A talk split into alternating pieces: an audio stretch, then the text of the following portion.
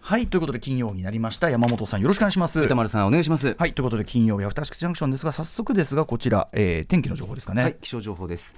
えー先ほど記録的短時間大雨情報が発表されました。茨城県の東海村付近で午後5時40分までの1時間におよそ100ミリの大雨を観測しています。低い土地への浸水や土砂災害、河川の増水に厳重に警戒をしてください。また何か入り次第お伝えします。はい、ということで改めまして金曜日でございます山本隆明さんそしてそして私ライムスター歌丸でお送りするアフターシックスジャンクション金曜日でございますワンのね、はいワンの金曜日もまあ余すところもうちょっとねあと何週かしたらって感じですよねそうですねそうなんです。アトロクはで、まあ、アトロック2はですね、えまあ、一応10時から1時間半ということで、11時半までですか、えーみたいなことになりますけども、ええあのまあ、差し当たってですよ、差し当たってくく90分ということになってます、で、月目ということになりまして、ええおそらく、まあ、あの完全フィックスまでまだね、ちょっと まだできてない状態でございますが、ええまあ、おそらく木曜日にムービーウォッチメンやるであろうと、えーなんですけど、はいまあ、だから山本さんがね、ちょっとまあ誰がどの曜日になるかって、ね、今、もうね、絶賛調整中でございまして、そうですね皆さんそれぞれお仕事ありますんでねアナウンサーとしてねなんでねこういう時間ってのもいつまであるのかというあたりですよね。いやだしょういやいやいやいやいやでもさいやいやしょうがないこっちはこっちはね、ええこっちはもういやなんでもしょううぜひぜひここでもう山本さんみたいなこと言ってますね山本さんもお忙しいからいやいやこれはまあお忙しいのかないろんないろんなそのだってさニュースのナレーションに「なわけ」って入れたりとかいろんなさいろんな仕事が忙し い本気でやってますからね本当にあれも本ね当にそれやってるから、うんそう本気ねね忍び込ましてるからここでいいとこそうし忍び込ましてるしれっとうーんことで編集でカットできないよまあうにま忍び込あ、む。とはいえね、あの山本さん、あのまあ、あの気休めを言うわけじゃないですけども、あのまあ、ふたしくんジャンクション2も差し当たっての90分構成とか、差し当たってのこんにゃらこんにゃらみたいなのありますんえで、えあのまあまあまあまあ、あのさこの先またあのいろんないろんな場面が出てきいろんな場面が出てきますんで、もう私あの、ウィークエンドシャッフル時代に慣れてるんですよ、もういろんな、もう TBS 側の都合で、ええもうあの時間が伸び縮みしたりとか、あええもう最悪5分、最悪5分です。 え最悪5分の時ありましたから、5分ですよ。たったのええ、5分、しょうがない。ええ、その時はまだ野球ありましたんで、ああ、それもどうぞ、どうぞ、そすれもご。い歴史あるな。どうぞ野球の方を、ね、どうぞ野球の方をどうぞ、 5分経験うん、5分、こういうことない、5分、5分だってやる、それが私です。私ども、もう慣れてますんで、そんなの。ありが逆とうござに言えいますば、逆に言えば、そうやって、こうね、あの融通無碍に、こうね、こうやった、やっていけば、サバイブしていけるということですから。ああ、それも大事なんですうね。んうんそうなんです。まあ、み見事サバイブということでもありますからね。そうですね正直確かにそれ嬉し何度いも言いますけど、ことでもある何度も言いますけど、2になれる番組がどれだけあろうかということなんですよ。あほとんどない。トゥナイト2しかない。うんトゥナイト2のみ。他にもちょっと終わりそうだな。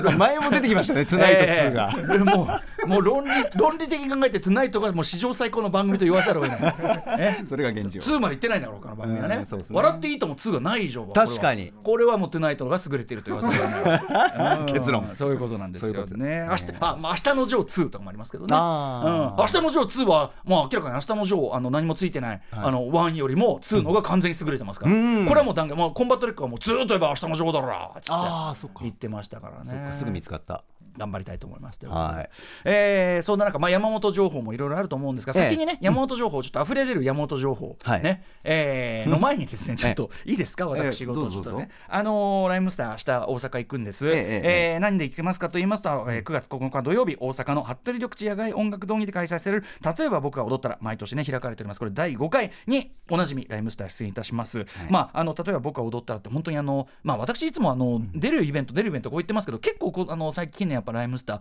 なんていうかな、イケてる。あの音楽家の中でも結構、まあ、我々の私の判断ですけどね、はいあの売れてる売れてないとかそういうこと以上にイケてるチームが出るタイプのフェスみたいなのがあって、まあ、割とそこですよね我々ナイスですねナイスでございます例えば僕は踊ったら、えーしかもライムスターただの出演じゃございませんで、はいえータトボクのねもう見せ場というかあの呼び物となっているのは、えーソイルピンプセッションズとのセッションタイムというのが結構がっつり設けられてますちなみに例えば僕は踊ったら昨年やった同じ場所で服部緑地公園でやった時に、初めて「初恋の悪魔を」えー、とライブで生演奏を披露したんですよね。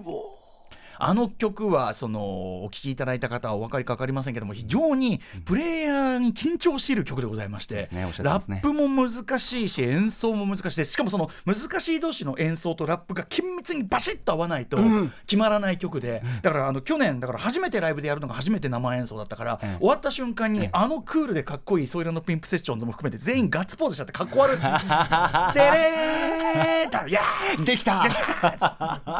りましたけどねなるほどねでもねあのリハを重ねておりまして、はいい、やあのねすごいしみじみ言ってましたいややっぱりあの初恋の悪魔もあちこちで何度もやってくると、あんこんなに難しい曲だからやっぱりちょっと余裕を持ってできるようになるもんだへねーはいはい進化進化えーそんなのもありますしねもちろんライムスター単独タイム今あのツアーも並行して回ってる分ですね、あのツアーとはまた違う雰囲気のセットリストでお送りいたしますので、ぜひよろしければ大阪服部緑地野外音楽堂例えば僕が踊ったら、えーナンバー5、えー、私どもライムスターは午後4時からの出演そして午後6時からはソイランドピンプセッションズのセッションタイムとなりますと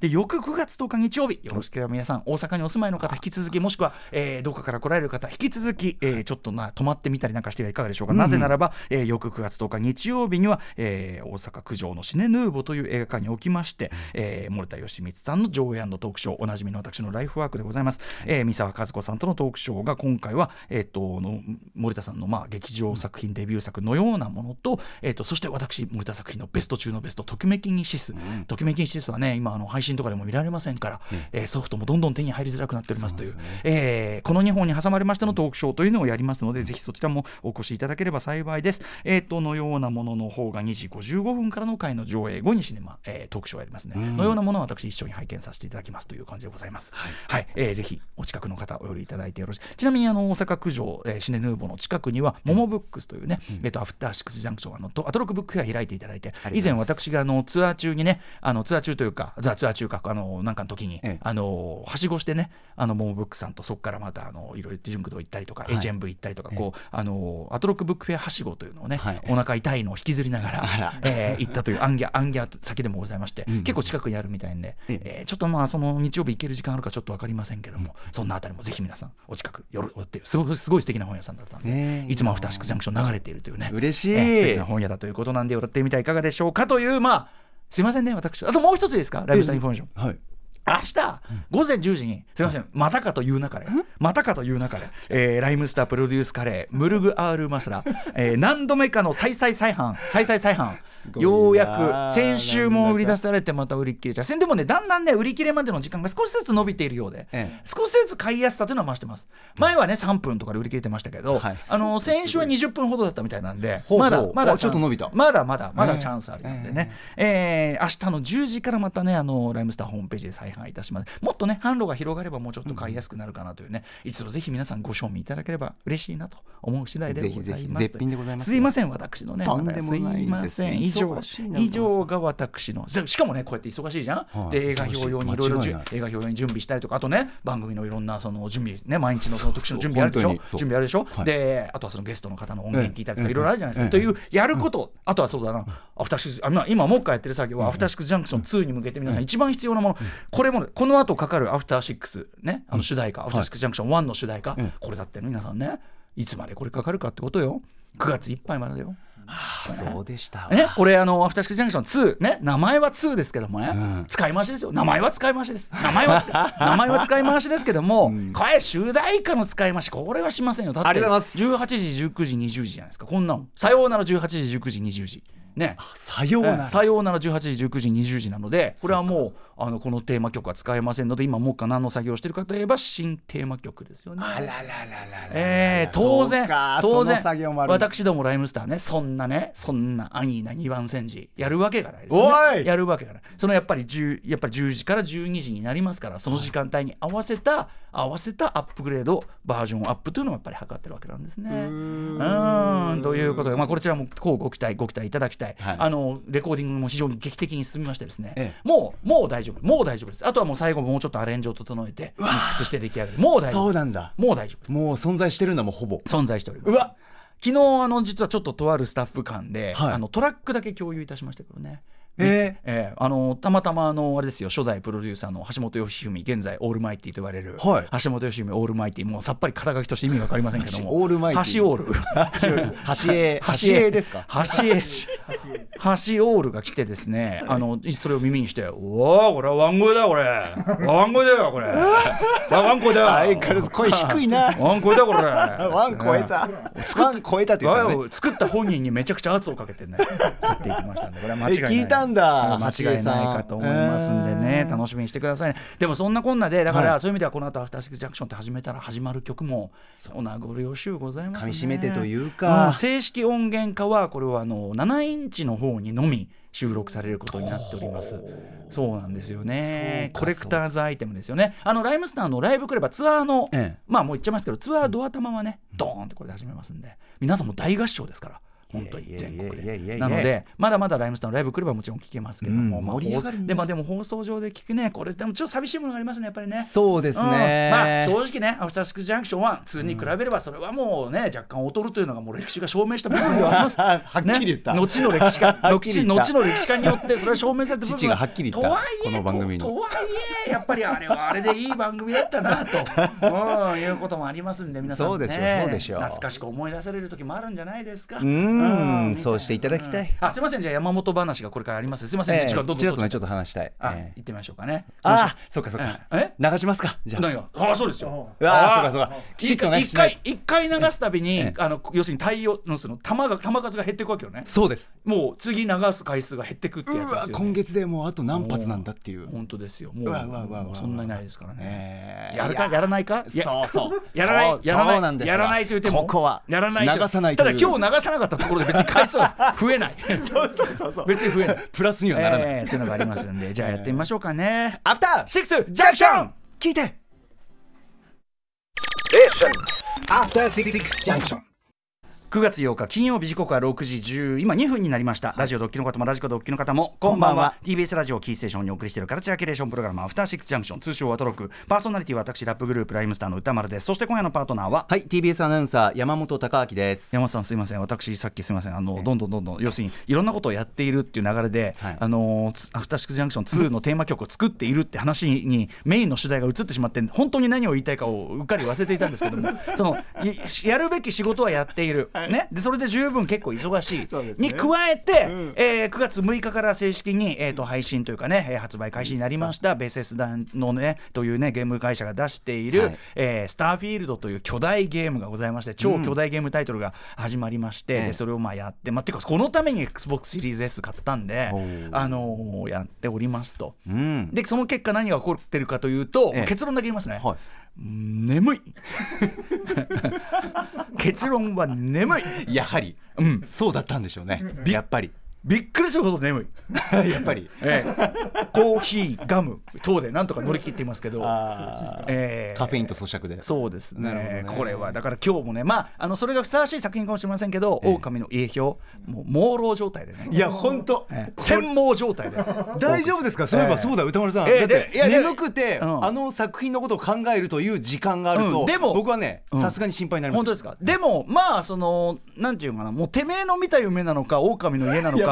よくわかんないこう境境目がわかんない感じこれがふさわしいあね逆に何が現実で何が内面かもうさっぱりわかんないみたいなこれがふさわしいんじゃないですうかわ染まってるな作品に狼の家骨、ね、後ほどあのムービーウォッチもやりますけど、は山本さんご覧になったわけですよね。はい後ほどあの歌丸さんにねお話ししますけれどはいも、はいそれ大好物でそれを見ましたと、ええ見ましたとまあ大好物なんでしょもう私すみませんベスト級です今年ベスト級ですただね山本さんその、抑えながら言ってますあの後ほどあの映画表でも言いますけど、はいあの追ってでも全然結構です先にそっち見て、はいそれだけこうハマったんだったらそれはさず全然そっち先で結構ですけど、はいまああのコロニア・ディグニダというね舞台になったチリの、はいまあ、一応表面上は宗教施設というかコミューンですね、えーカルトコミューンですよね、はいなんですけどもあのそれがどういう実態だったのかというあたりは、えー事実系なドキュメンタリーであればネットフリックスで「コロニア・ディグニダ」っていうね、はい今やってますし、えーあと劇映画で言いますとエマ・ワトソン主演の「コロニア」あるいは今年公開された「コロニアの子供たち」この2本ありますんで、一番あの、えっとエンタメ的に見やすいのは「コロニア」っていうコロねニアそのエエマ・ワトソンの主演のやつだと思いますけども、ねえあの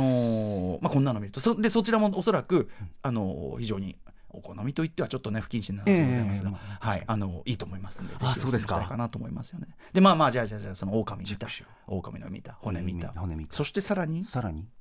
さらに、さらにさらに、山本 は、その頃山本は、その頃山本はクライムズ・オブ・ザ・フューチャーもなんで声を潜めている、いかが、いかがわしいもの、とにかくいかがわしい映画を見ていたと。にかくそんな1 週間山本隆明はその頃いかがわしい映画を見ていた。クライムズ・オブ・ザ・フューチャー。誰にも言えない しかもレイトショーああいいですね、あれ、レイひっトショそりーといいですね。バチッとね決めてきましたデビッド・クローネンバーグ作品というのは山本さんはどのぐらいご覧になっているのですか僕ザ・フライも見てるしあビデオドロームとか見てるビデオドロームも見てる、ね見てるうんその2つ見てるねえ最高でじゃないですか最高てかもうクローネンバーグはもう山本さん嫌いなわけがないですそうですあの2つとも歌丸さんに教えてもらって、ええええああんたもう絶対好好ききですよと、うんうんああもう僕も浸れましたね、うんああこの人好き作品的にはもうそうです最よね高と思いながら、突撃してたクライムズでもすごいですね「狼の絵」と「クライムズ・オブ・ザ・フューチャー」を一緒に見る週精神に異常をきたさないのか精神に異常をきたした挙句身体にも異常をきたさないの か身体がメタルホールフォーゼしていかないのかそんな心配する夢ほんとちらっと出てきました本当に自分の夢の中で、うんうんあの2つが混ざってあえ2作品どんな夢あの家の中で、自分がクライムズ・オブあ狼の家の中でクライムズ・オブ・ザ・フューチャーのベッドに寝てるベッドって俺がいてベッドってあのなんかこうあの手術ベッドそうそうそうあの管がすっごいつながってるやつ、うんあれ寝ててなんかいいろいろいじられてて、でなんかでも自分は気持ちいいみたいなうん